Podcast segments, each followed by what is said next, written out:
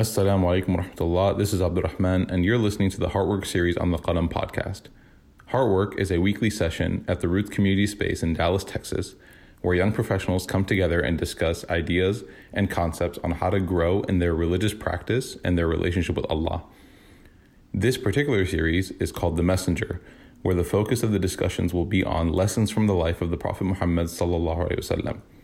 If you enjoy and appreciate these sessions and these series, then please consider becoming a sustainer of the Roots community space by going to rootsdfw.org slash sustain. We really appreciate your contribution, we appreciate your prayers, and we appreciate you listening to the programming that we put out. Jazakumullah khairan. Wassalamu alaikum warahmatullah. Assalamu alaikum warahmatullahi wabarakatuh, everybody. Bismillah walhamdulillah wa salatu wa salamu ala rasulillah wa ala alihi wa ashabihi ajma'in. And pray inshallah everyone's doing okay uh, and staying safe. Uh, please, just a reminder to everybody, uh, I'm not here to rain on anyone's parade, but just be safe, inshallah, please. Make good decisions. Um, as things in Dallas get a little bit more uh, rocky when it comes to the pandemic. There's bad news and there's good news, so let's be patient, inshallah, until there's more and more good news, inshallah, inshallah. May Allah Ta'ala protect everybody here and our families. Say Ameen. Alrighty, um, let's continue, inshallah, going through uh, the life of the Prophet Muhammad Sallallahu um, and again, as we uh, approach the uh, end of the year, we are slowly approaching uh, what is going to be the end of this amazing story that we've been able to share together, the, the story of the Prophet Muhammad sallallahu alaihi wasallam. Um, we talked about last week, uh, we mentioned and, and spoke about the tribes that were uh, accepting, or the, the, last tribe that was accepting um, this position of the Muslims in Medina as being uh, the, the, de facto leaders and the de facto uh, authority uh, in the Arabian Peninsula. And we spoke about how um, you know they were so difficult and they were so it was like pulling teeth, uh, trying to get them to understand and to agree to everything as a as a package deal, right? Because they were used to negotiating and they were used to bargaining and they were used to trying to sort of compromising, right? Politically, you compromise. That's what diplomacy is all about. Uh, you know, in business, you know, the main ones here can tell you that you compromise, right? And you negotiate. Um, but in faith, that's one place where you don't compromise. And when it comes to your relationship with Allah, there's no compromise to be made. Now, that doesn't mean that every person who is a faithful person is perfect, right? Like everyone in this room has vulnerabilities, has weaknesses. That's part of who we are. But we don't compromise on the fact that we acknowledge that those are weaknesses, right? Compromise would be like, oh, it's not a big deal, right? I, I missed my prayers, but you know, it's not a big deal, is it? I'll pray later. I'll when I get older, I'll become better about it. That's compromise.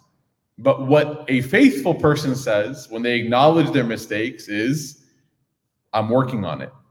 I'm not there yet, but I'm working on. I'm getting better right? And I and I hope and I yearn and I aspire one day to be a better version of myself. So the people of Thaqif, they weren't about sincerely trying to climb the ladder and get closer to Allah subhanahu wa ta'ala.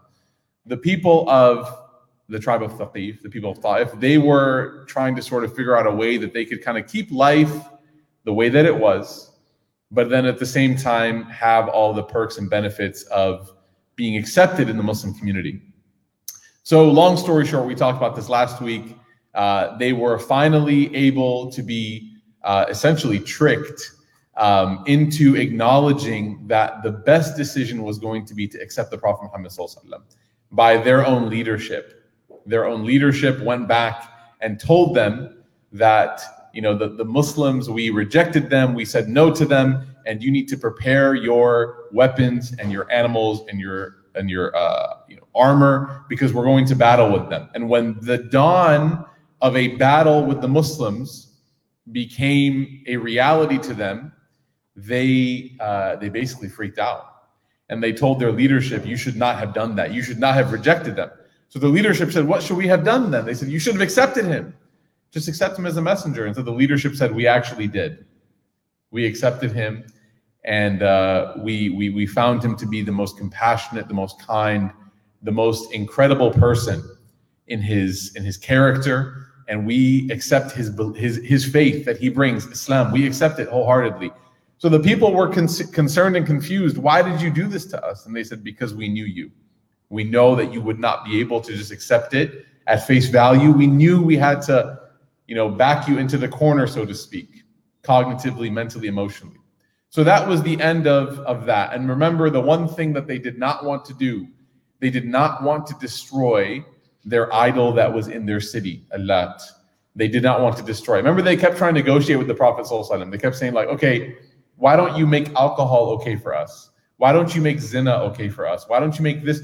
Do we really have to pray five times a day? Everything was like a, a, a, you know a negotiation. It's like when I try to you know give Musa his snack. Everything's a negotiation. Wallahi, I'm not joking. Like like you know this kid. He looked at my heart monitor when I have to give him a snack because everything to go. Two days ago, we got these uh, vegan marshmallows. Right. I just have to clarify they're vegan because if I said marshmallows I'd probably get 700 comments tonight in my Instagram account. Brother, you're the problem with the ummah. This is what why the Muslims are suffering because you're eating marshmallows. So they're vegan, okay? They're vegan marshmallows. They're from Whole Foods. I don't even know if Whole Foods sells meat. So that was a joke about Whole Foods. So he asks for marshmallows. He's like, Baba, can I have some marshmallows? He calls it camping. He just thinks it's all camping. Everything is camping. He goes, Can I have some marshmallows? I said, Okay, yes, you can have two. He goes, How about four? I said, Musa, right? You can have two. And my wife is backing me up. She's like, Yeah, you can have two. He goes, No, I think four is good. That's what he says. I'm like, who are you? Who cares? Four is good? What do you mean? So then my wife is like, Watch this. She gives him three and she kind of says, Okay, go. She puts three in his bowl when he's not looking. And she says, Go, go. He takes his bowl, he starts running, and then he looks down, he sees three, he goes, Hey, I said four. And at that point, you know, like even child psychologists say, like, don't lie to your kids, man, because it, it, it harbors a sense of distrust that sometimes carries on long term. So he said, I said four. So he's like, okay, fine, fine, four. That's fine. So he comes and he takes two more. And while he's taking it, he's horrible. He'd be horrible at poker. I mean, he's three, so he shouldn't be playing poker anyways. But he takes two more and he looks at us and he's watching us the whole way. And he starts to do this like really awkward, creepy walk, right? Because that's what he does when he knows he did something wrong. And we're like, hey. And then he goes, ha ha ha. He just throws one out the bowl and runs away like a getaway car. I'm not making, I'm not exaggerating a single moment from the story, by the way. This is 1000% true. So this was the way that these people were negotiating with the Prophet, right? And again, the reason I share the story is because I want all of us to admit that we all do this, right? We all do this at some point or another. Like, I don't want to work out today, I'll work out tomorrow. All right. I, I have to go get my oil changed. My car is basically yelling at me, right? Like the, the, the thing went from warning to maintenance required to like this car is about to die. I'll do it later, right? We always push off, push off, push off. You know, any calories you eat after 11 p.m., they don't count. You guys know that, right? So we just, you know, we save all of our snacking for when the lights are off and no one's around to see us, even when we're trying to, you know, lose a few pounds, right? So we always push things off and make these decisions that give them to our, but when it comes to our religion, when it comes to our faith, that cannot happen. Okay? And that's what the Prophet Sallallahu Alaihi Wasallam taught. Now, a major event that took place after the tribe of Thaqif, the people of the city of Ta'if, accepted the Prophet Sallallahu Alaihi Wasallam. was it's not like a landmark event in the books of Sirah. In fact, even in the books that I'm using to research, it's only a handful of pages.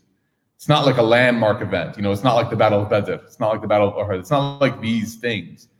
But I feel like it's a huge event because it signifies a massive just lesson, something that, you know, a, a jewel from the life of the Prophet Sallallahu that you have to take tonight. Right? You know, you travel to a city and people say, What should I do? Where should I where should I go? What should I see? People, you have to go here. Don't leave this city unless you check this out, right? So for Dallas, like Noodle Wave right? Someone comes out of town, like, where should I go? Like Noodle Wave. You have to go. It's wajib. You have to go eat at Noodle Wave.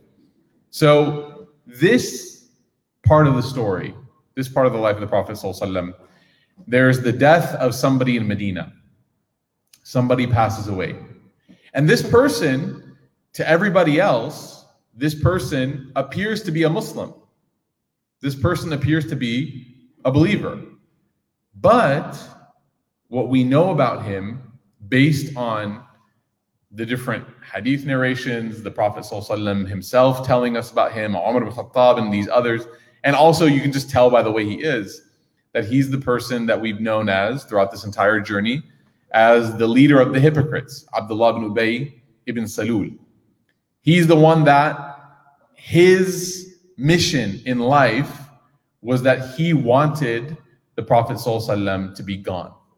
He wanted the Prophet ﷺ dead. He wanted him out of Medina because Abdullah bin Ubay ibn Salul was one of the uh, leaders of Medina before the Prophet ﷺ got there.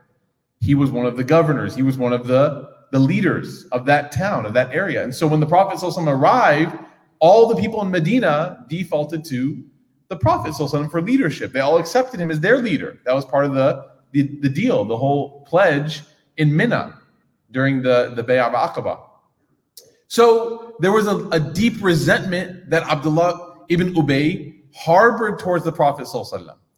And that resentment, it manifested itself in many different ways. Some might say it was like a jealousy. Some might say it was like, you know, maybe envy or just, but it, it manifested itself in so many different ways. One of the ways was that there was a constant, you know, hypocrites during the time of the Prophet. This person in particular, he had a very love-hate relationship with the Prophet ﷺ. The hatred came by him spreading rumors and talking, you know, poorly about the Prophet ﷺ. But then you would have random stories and narrations where Abdullah bin Ubay would be sitting or standing in the masjid, and as the Prophet ﷺ walked in, he would say, "Everybody, everybody, here he comes, our leader, right? Give him your attention, right? Give him your and and does this sound? I mean, you guys have heard about the prophet. Does this sound anything like his character? Like, does he need a hype man, basically? No, of course not. Like that's not his vibe. That's not his character. None of the prophets operated needing like you know, uh, uh, you know, a, a I don't know, like a Dana White to like you know build up their event. Like they would just walk into the masjid and pray. And so why would he do that? Why would he hate the Prophet so much in private and then in public he would try? Because he knew that latching on to the power of the Prophet inevitably would give him, he was a parasite. It would inevitably give him some sense of power, right? And this is one of the signs of hypocrites is that what they say, Allah Ta'ala describes in the Quran, that what? That when they're with you, they say, We believe. But when they're amongst themselves, they say, Man, we're not going to believe like those foolish people believe. So they're two faced, right? This is one of the symptoms of the, of the hypocrites. This is the same person that literally, on the way to the Battle of Uhud, where the Muslims are in fear of being crushed by Quraysh shortly after the Battle of Badr, he takes the majority of the fighters, the majority of the warriors, and he just dips out.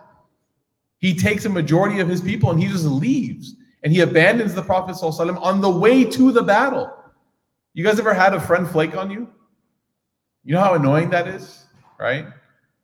There's one person here who shook their head no. You are the flake then. You're the one that flakes. Okay? Yeah, like, you know, you're planning something. Let's say you're planning a road trip or like a what, you know, who knows? No one's planning anything these days. But, anyways, either that or everyone's planning everything still. But you're planning something and it's going to require a lot of investment and money and you're splitting costs. And then like three people bail and it ruins it for everybody. Now the hotel went from being, you know, 50 bucks a night for each person or 20 bucks a night for each. Now it's like, you know, whatever, 100 bucks a night for each. And you're like, man, that ruined everything. That's basically Abdullah bin Ubay, but not for some weekend trip to Chicago or New York. This was like the life or death of Medina. Consistently flaked on the Muslims, consistently. There was a pattern of it. Not only that, fast forward to the Battle of the Trench not only was he somebody who would abandon with whatever people would follow him, but he also would try to conspire with the other tribes in Medina. There were some Jewish tribes in Medina that the Prophet ﷺ would conspire with, or the, the Abdullah bin Ubay would conspire with. They had a treaty with the Muslims, right? You stay good, we'll stay good, treat each other well. Abdullah bin Ubay would go to them and say, Hey, if anything ever goes south, if you ever want to go back on your word with the Muslims, I'm not saying that I would be with you, but I might be with you.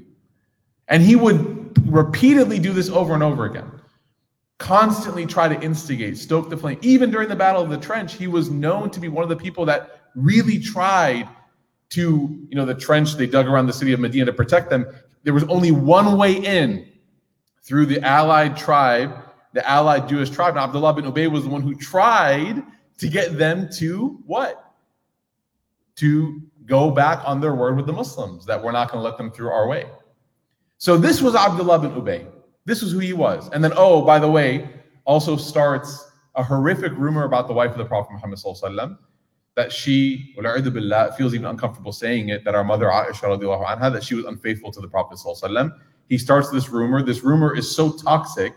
This rumor is so inflammatory, so sickening, in part because nobody knows if it's true or not. Right? It's not like Abdullah bin Ubay got up on the minbar and said, I heard this. What did he do? I mean, this is what, you know, people of poor character, they always try to cover their tracks. And so what did he do? He started a fire here, a fire there, a fire there, and he let the fire spread. By the end of it, no one knows who started all of them. Right? And this this moment is called the moment, the hadith of ifk. Ifk means like a horrible lie, a horrible, horrible slander upon somebody. This is, it's a very long narration, the hadith of ifk. And this moment actually tested the Prophet and his family and Aisha radiallahu anha, you know, of course, her beyond anything else, to the point where she actually got a fever. She actually developed an illness a prolonged illness for a series of days because nobody believed her. It's not that the Prophet ﷺ said, I believe him. The Prophet ﷺ just didn't know what to believe. And he said, We will wait until Allah Ta'ala reveals. Allah subhanahu wa ta'ala then revealed and exonerated Aisha anha from this claim. And at this moment, it was like a massive honor that Allah subhanahu wa ta'ala gave her right? This massive elevation of her status and this honor that he exonerated her on her behalf, right? And it was funny because, subhanAllah, at, at that moment, when the Prophet ﷺ, obviously he was relieved, it was emotional for everybody. But when, when, when the Prophet ﷺ received this revelation, he came and he reported it to Aisha, to Abu Bakr as-Siddiq, her mother, her father, and her mother was there. And when they reported it, you know, Abu Bakr as-Siddiq, he said, you know, we should be thankful to the Prophet ﷺ that he brought us this great news. Now Aisha said, no, I'm going to thank Allah because she was just like so overwhelmed and so emotionally told by that whole situation that she was like, God has my back. But who started that? Abdullah bin Ubay. Okay, so now it's the month of Shawwal in the ninth year.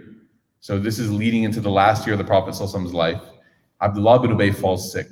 And it's one of those sicknesses where it's not, it doesn't look like he's going to recover, where it looks like he maybe has a few weeks left.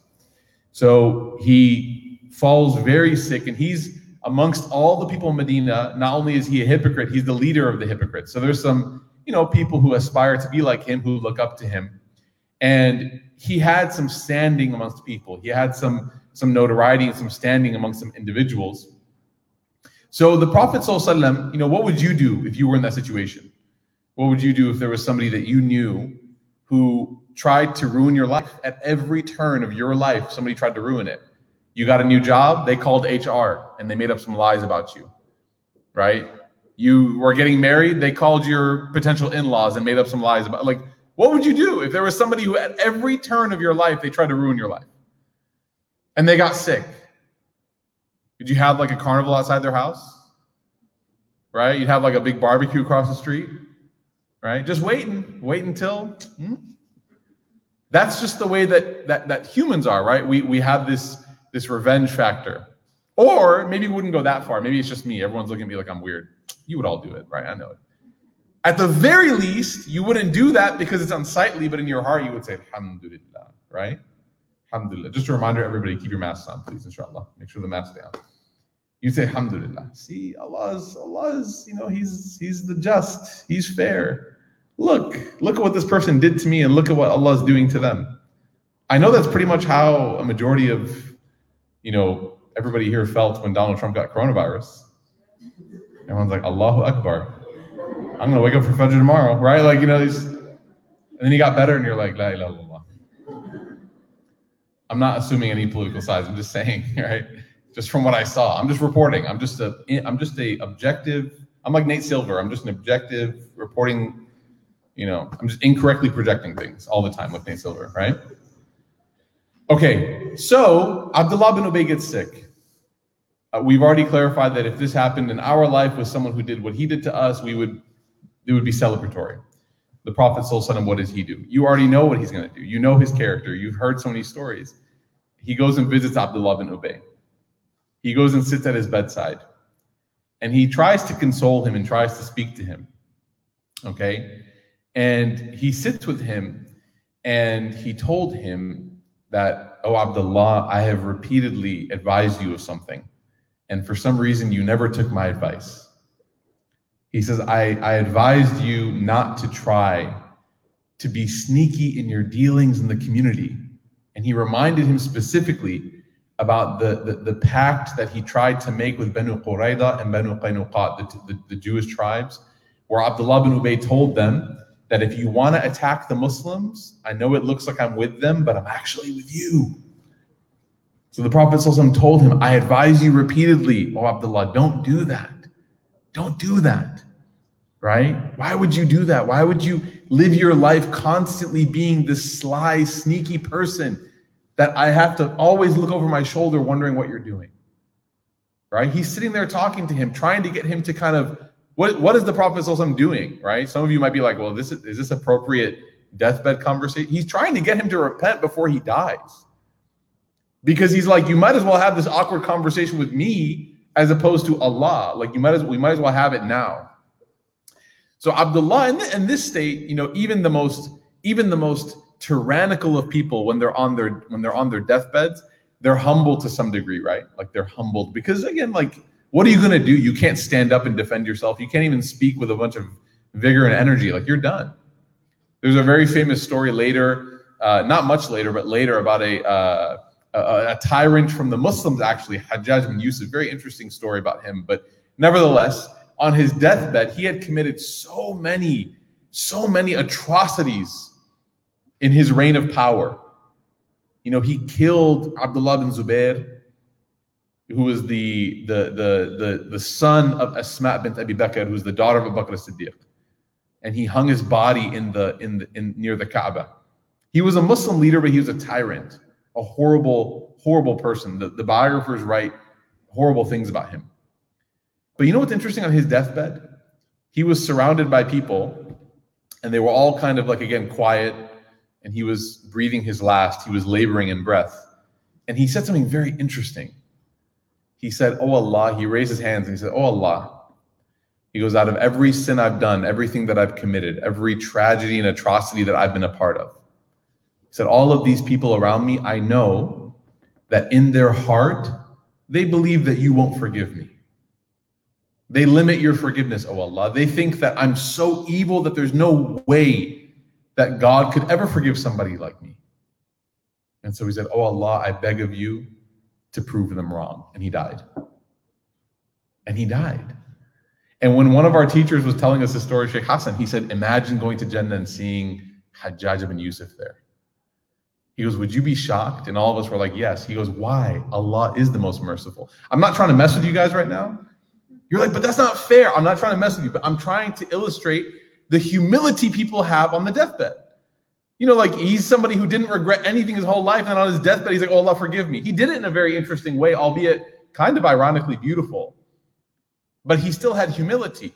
What does Abdullah ibn Ubay say when the Prophet ﷺ is trying to extract some tawbah out of him? Right? It's like pulling teeth. He's trying to get some tawbah. He says, "Oh Messenger of Allah," he said, As'ad ibn Zurara, who was another person, he said he didn't make alliances with the Jewish tribes, with Banu Qurayza, Banu Qaynuqa. He didn't, he didn't ally himself with anybody. Did that help him? He's bringing up Asad ibn Zurara because this is a person who died very shortly after the Prophet came to Medina. So what is he saying? I lived a long life. I lived nine more years than him. If what I did was so wrong, then wouldn't God have just killed me on the spot? Look at the one that you would argue is is is God is pleased with him, Asad ibn Zurara, because he maintained principle. He didn't make treaties behind your back. But look at me, I'm still here. And I just saw a couple people shake their heads in disgust. Good, you should be disgusted. We all should be. Why would somebody, first of all, that's a horrific thing to say back to the Prophet. Second of all, what twisted logic? But you know what's crazy is that we all kind of negotiate like that ourselves. When Allah is happy with me, things go well. When Allah is upset with me, things go bad. You guys agree? I mean, I, am not saying it's true. Do you guys agree that we have that inst- kind of like instinctually built into us? Yeah. If something bad happens, you're like, what did I do wrong? If you get a flat tire on the way home tonight, may Allah protect everybody. If you get a flat tire on the way home tonight, you're like, what? I'm coming from a halakah, Allah. I'm not, you know, there were so many nights where I came home from bad places and I made it home just fine. And there was dinner waiting for me, right? Now I come home from a dars on the life of the Prophet. So I got a flat tire. Is this a sign? Does Allah not want me to come closer to Him? Like, and we start doing this weird spiritual emotional gymnastics, right? Like we're like, and then when good when good things happen, even though we're not obeying obeying Allah, we're like, maybe I'm kind of like in a special crew of people. Like I'm immune. Like I don't. It's interesting, subhanAllah. We are doing exactly what Abdullah bin Ubay was doing. Because we know who were the most tested of people? The prophets of Allah. If anyone had a right to say, bad things are happening, God must be upset with me, it'd be the prophets of God. Look at their lives. Look at the look at what they had to go through. And then you have people who we know the Quran tells us that Allah was displeased with them, that they were bad people. Fir'aun. And look at the power and the might and the stature that Fir'aun had up until the end of his life when he was overtaken. And so, if we follow that logical frame of thought, okay, if God's happy with me, good things happen to me. If God is upset with me, bad things happen to me. You know what you've bought into without realizing it? It's actually, there's a name for it. So, in the Christian tradition, it's called Calvinism, right? It's a, it's a, it's a strain of Christianity in which their founder, Calvin, said that God's pleasure is displayed to people by prosperity. And there's actually an updated sort of references called the prosperity gospel. All right. And you see a lot of wealthy preachers preaching this that God's pleasure with me is manifest through my private jet. Right? Like it's manifest through my luxury suits. It's man. Now, I'm not saying that these are all Christian. Of course not. That would be a, a gross mis- mischaracterization. But do you see how problematic that train of thought is? Whereas we learn in Islam that what? The first people to enter paradise are going to be who? The poor. The first people to enter Jannah will be those who had nothing. Imagine somebody who lived their whole life having nothing. And they're in Jannah. They're at the front of the line and you and I, because we had like devices and clothes and money and whatever we had, that we have to wait. Why? Because we have to be asked about every single penny that we spent, every single dollar is going to be audited. So Islam flips that on its head. You can never assume that Allah is happy with you or, or upset with you for any material, mundane reason. That, oh, I have a car, that must mean he's happy with me. No, the way you know how Allah is with you is how you're living your life. Scholars, they tell us, how do you know if Allah is happy with you? Look at your actions. Am I waking up for prayer? My mother used to say that if you wake up for Fajr, she, she said prayer is meeting time with Allah. And if you're not praying, Allah subhanahu wa ta'ala is not letting you meet with Him. And if you want to meet with Him, make wudu and pray. That's what my mother used to say. So every day when I was growing up and I was like, you know, in college and I'd miss Fajr, she's like, oh, Allah didn't want to meet with you today. I'm like, don't say that. And she's like, she'd go around the room. Do you wake up? Sharif, my brother's like, yeah. Oh, good. You had a meeting with Allah today. Great. Amira, Maryam, like everybody. Looks like Abdul Rahman is the only one who missed his meeting this morning. Oh, sucks for you, right? And then she wouldn't give me breakfast, stuff like that, right? My mom was tough. Toughest. I'm not joking, but yeah. Anyways, she would say you can go ahead and make whatever for yourself. We finished already. Right? If you don't, if you don't thank Allah for food, why should you eat what we ate? My mom was tough, y'all. I don't think y'all would have made it. Like, I barely made it. To be honest with you, I still don't know if I made it. Right? Those are the kinds of ways that we understand. You want to know if if Allah is pleased with you? Just assess your life. Do I remember Him often? Do I thank Him often? Do I take time to pray? When I get when I get money, do I give some charity? I get paid every 2 weeks. Do I have like a percentage that I make sure that before I go online to Amazon or Nike.com or whatever it is, right?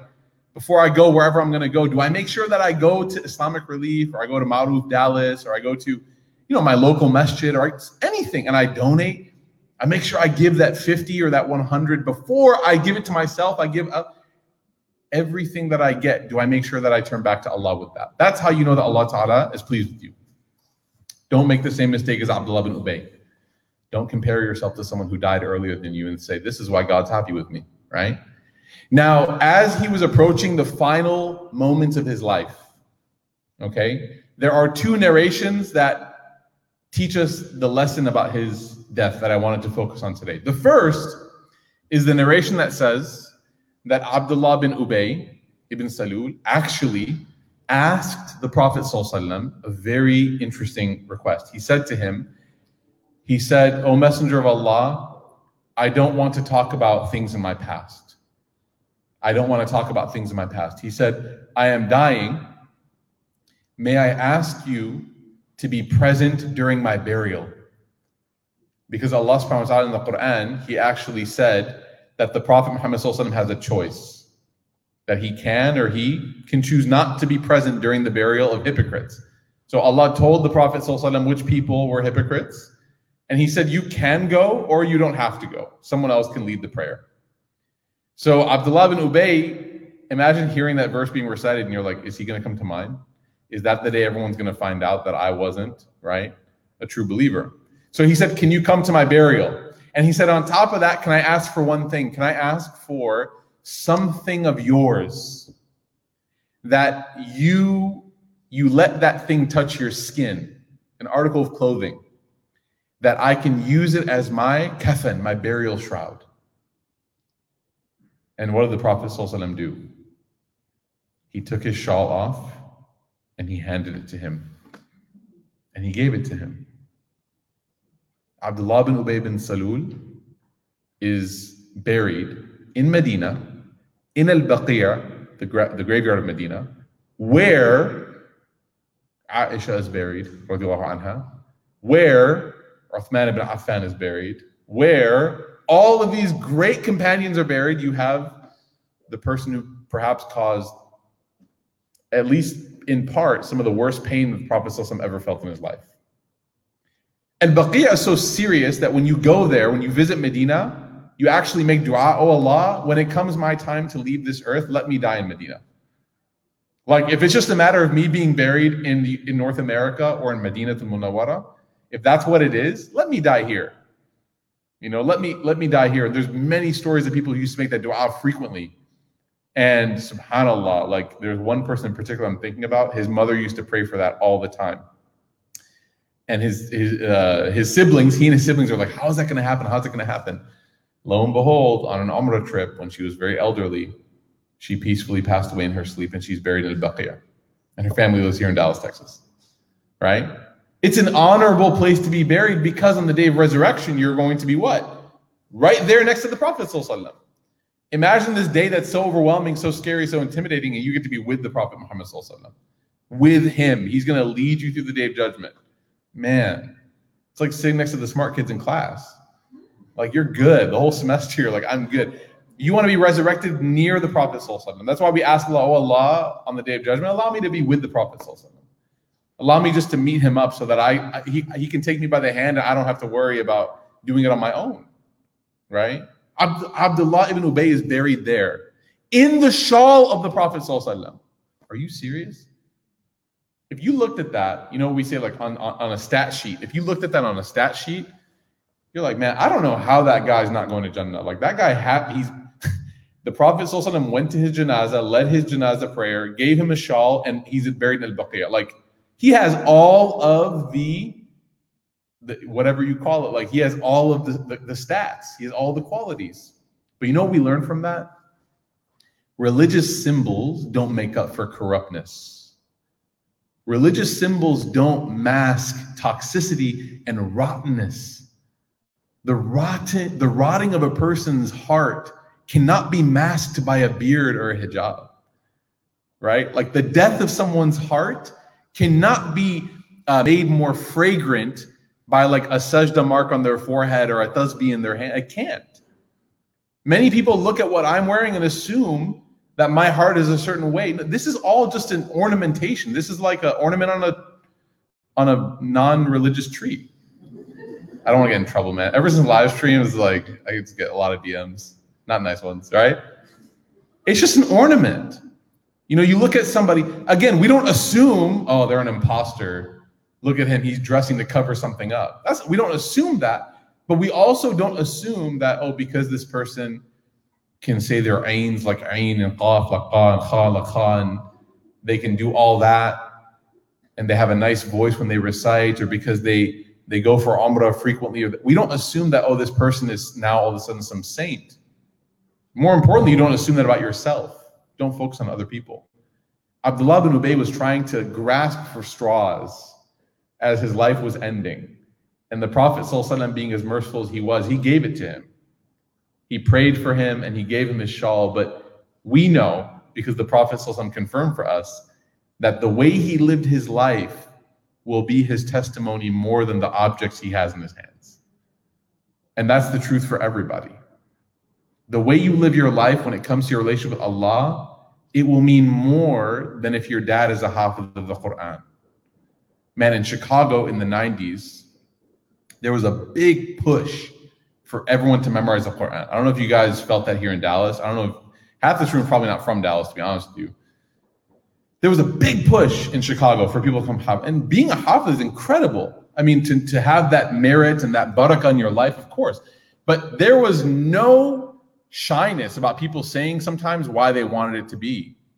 Because of some fada'il and some narrations that say that the, the huffaz get to take 10 people with them to Jannah. Or the parents of a hafiz get to take, you know. There's a narration that says that the person who memorizes Surah Al-Baqarah, that they will go to paradise and so there were a bunch of people who just stopped memorizing. They memorized Surah Al-Baqarah and they just stopped. They're like, I'm good. They may or may not have been Maimons, Remo. I'm sorry. Right? That, that kind of symbolic religiosity is not what this is about. It's not what this is about. The symbols only mean something if the core is there. Right? Just like the, the food that you eat, if somebody garnishes it but it tastes bad, you're like, what was the point? It only adds to the experience if the food itself is delicious. So Abdullah bin Ubay, he gets this. There's another narration, because I said there was two. There's another narration that's even more powerful. And you might ask, how might there be another narration? Isn't that pretty conclusive? Like he asked. And well, the problem was Abdullah bin Ubay had a son. What was his son's name? It was Abdullah. He wasn't very creative. So his son's name was also Abdullah. And so in the narration, you can imagine which Abdullah are they referring to? So there's another narration, and, and both of them may have been true, by the way, because there's there's no contradiction in them, that his son was actually a Muslim, a very good Muslim. His son was a very devout, pious person. And just like with Abu Jahl in Ikrama, do you guys remember that story? When Abu Jahl's son accepted Islam, what did the Prophet ﷺ say? He told his companions, I don't want to hear a single one of you mention his father. Abu Jahl. I don't want to hear a single one of you. When Ikrimah comes here and he accepts Islam, if I hear one of you mention his father to bring that, that anxiety and that tension, which he's obviously thinking about, he knows that his father was, if not one of, if not the greatest enemies of the Prophet. And he's coming here to accept Islam. If one of you guys even say Abu Jahl, I'm going to be so upset. Why? Because the Prophet ﷺ did not want to strip down this person's dignity, take away his honor, right? What does he have to do with his dad? What is he inheriting from his father? Nothing. Don't group them together, especially not now. Same thing with Abdullah ibn Abdullah ibn Ubay ibn Salul. His son was a good guy. He's a good kid. And he knows his dad is a piece of work. He knows his dad is not a good guy. The Prophet ﷺ knows that Abdullah knows his dad is not a good guy. So, what can the Prophet ﷺ do to comfort the heart of this young man? What can he do to make him feel like, hey, I don't want you to walk around Medina for the rest of your life being known as the son of the hypocrite? Imagine right? Imagine there are people in our community that one of their family members made a big mistake. And the whole family has to like go into like the witness protection program of the Muslims. I'm not joking. I mean, if I'm going to be real with you, my eldest sister left Islam when I was in high school. And for a long time, we just had to like stop going to the masjid. I remember distinctly. We just had to stop. And when we came back to the masjid after a few months, people were like, You're back? Can you imagine how painful it must have been for my parents, for me, for every I probably, you know, did some sort of psychological defense mechanism and just compartmentalized it. That's why I can talk about it so openly right now. But it happens.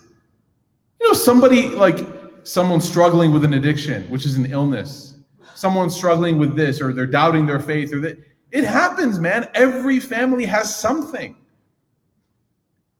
And then the rest of the family just kind of has to disappear. So the Prophet was like, no, I'm not going to let that happen. Not on my watch, not in Medina. So what did he do? He said to Abdullah ibn Abdullah ibn Ubay Salul, the son, I'm going to lead your father's burial and I'm going to wrap him in my shawl. That way, if anybody tries to bring up to you in some conversation later that you're the son of a hypocrite, you can tell them what's up. You can tell them that, yeah, well, the Prophet ﷺ led his janazah and he's buried in the shawl of the Prophet Muhammad. You see how thoughtful the Prophet was? You see how incredibly thoughtful he was? He went out of his way and gave from his own to make sure that the son of a horrible person did not have to live down the horrible life that his father lived.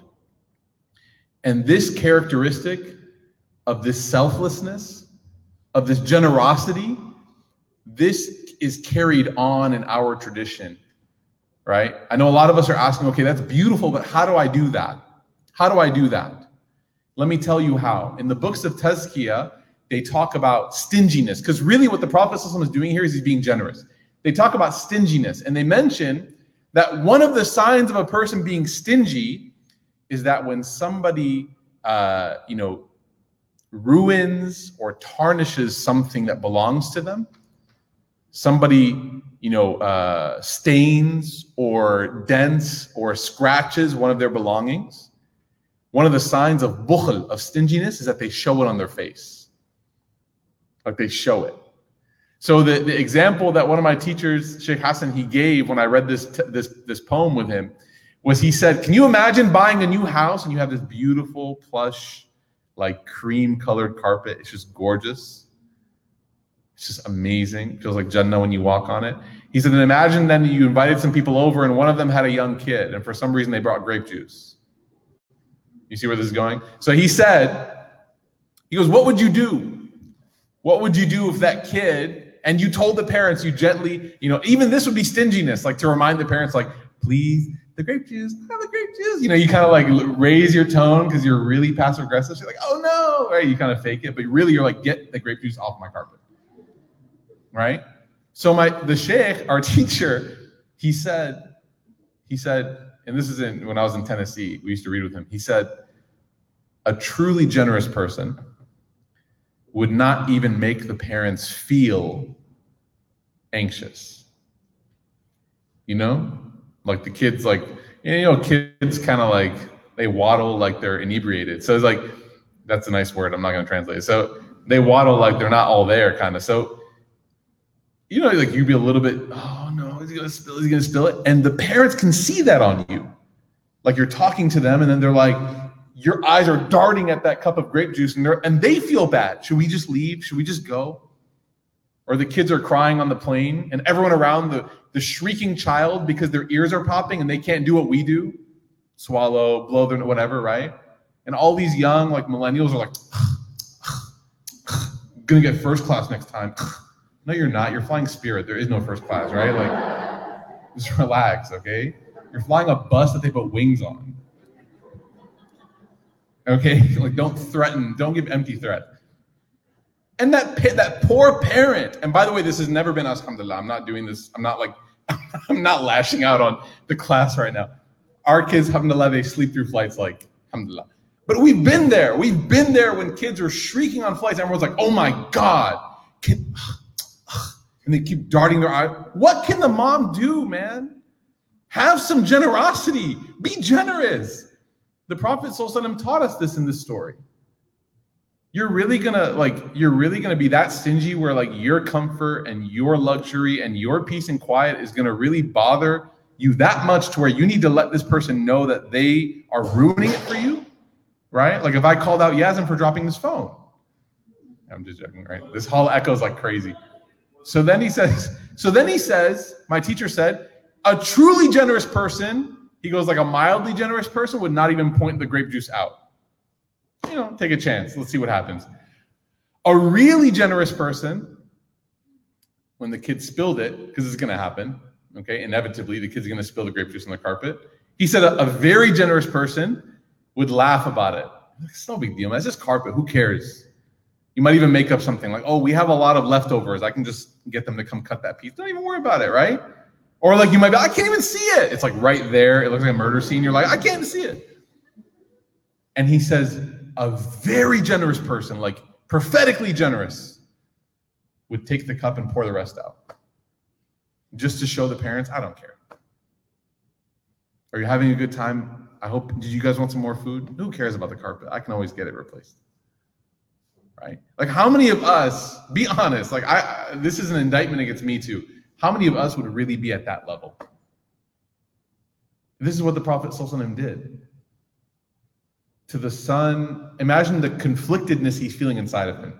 I'm a devout Muslim, and I have to bury my father who caused so much distress to, the Prophet. ﷺ. He's feeling guilty and self aware and just so anxious and probably just wants to shrink inside of himself and just disappear. And the Prophet ﷺ goes and puts his warm hand around his arm and says, Don't worry, I'm with you. This is why I wanted to focus today on this. It's only one or two pages, but I wanted to really, there's so much of the prophetic character that you cannot describe except through stories like this. This is why Allah Ta'ala calls him mercy. You are mercy. Everywhere he turned, he was mercy. This is the prophetic way. This is the, our prophet. When this happened, he prayed upon him. And Omar, if you remember Omar from uh, Fatih Mecca and Omar from all these different scenarios, Omar al-Khattab, he actually told the Prophet ﷺ, are you seriously going to do this? Are you seriously going to pray on him? And the Prophet Muhammad said, Yes. And he said, Ya Rasulullah, are you really going to do this? And the Prophet said, Yes, I'm going to do this. Right? Which shows you again that his character was so soft and so merciful. And then after he did it, Allah subhanahu wa ta'ala revealed in Surah At Tawbah, chapter 9, that the Prophet should not pray on the burials, the janazas of any of the hypocrites that were known. Why? What's the wisdom? Because as human beings, we have weaknesses and vulnerabilities. And one of the things that we do often is we associate unknowingly, right? So you see a person that you think is religious or pious doing something, and you think to yourself, hey, it must be halal. Like, you know, actually, one of the great scholars of, of fiqh, he actually wrote, and he said, Imam Qurtubi, he said that the mufti, for the world, their actions is an evidence of, of faith, is a proof. You know, people say, What's your dalil? What's your proof? He said, For the world, the mufti is the proof, like the way that they live.